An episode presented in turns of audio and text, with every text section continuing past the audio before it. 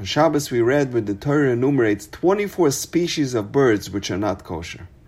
The Gemara in Chulin explains that one of the birds, the bird that we call the hawk, has three names, Ra, Daya, and Aya. Why three names for the same bird? Says the Gemara, because of its three outstanding qualities it possesses. One of the names is Ra, says the Gemara, Sheroya Beyoiser, because it has incredible eyesight.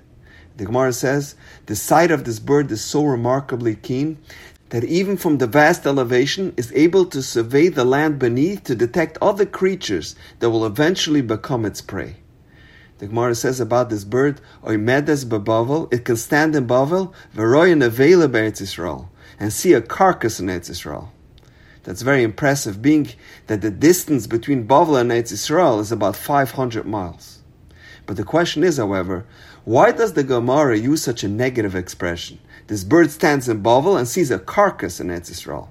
He could have used so many different examples of what this bird is capable of seeing.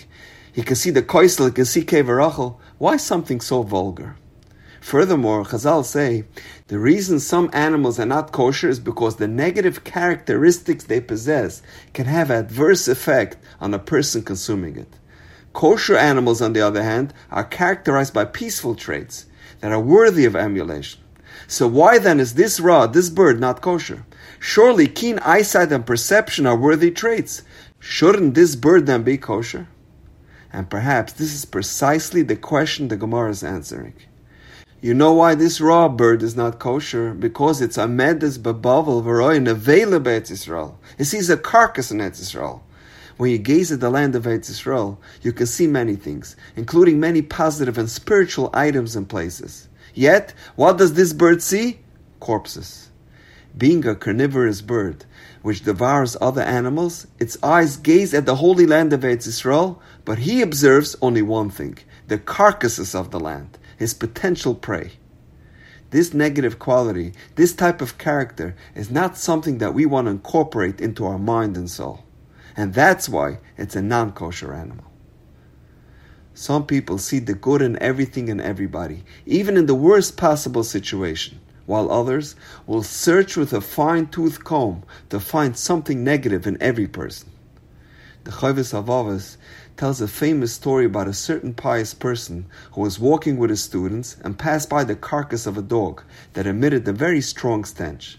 And the student said, This carcass is so foul smelling. The pious man then said to his students, but look how white his teeth are. Reb Shimshon Pinkus added that this pious man was not just trying to convey a lesson to his students.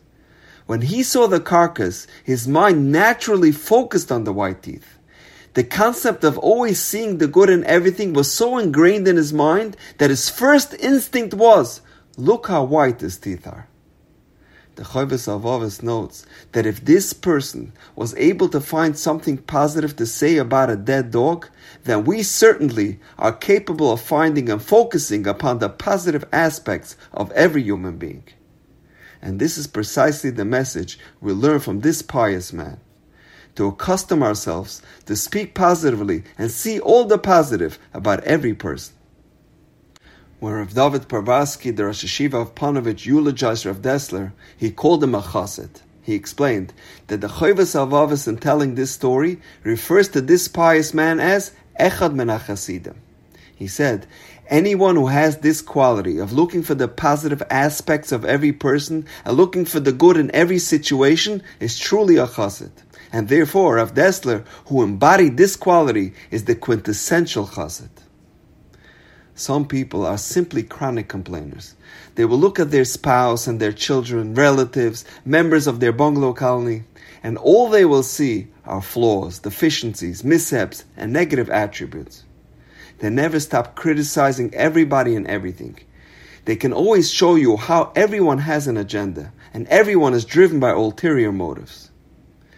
We must train ourselves to see only the good and the positive in every situation. There's a story told about a certain Ravi in Shalim that became very weak and frail towards the end of his life and was confined to a wheelchair. When his wheelchair was first brought to him, he sat down in it for the first time. He looked up to the heavens and he said, Thank you, Hashem. In my old age, when I'm weak and my legs cannot carry me anymore, You provided me with this chair so I can get around. At a moment when most people would become depressed, he saw the positive and felt grateful. In any situation in life, a person can either focus on the negative and see a carcass, or they can see white teeth. And now we know. Have a wonderful day.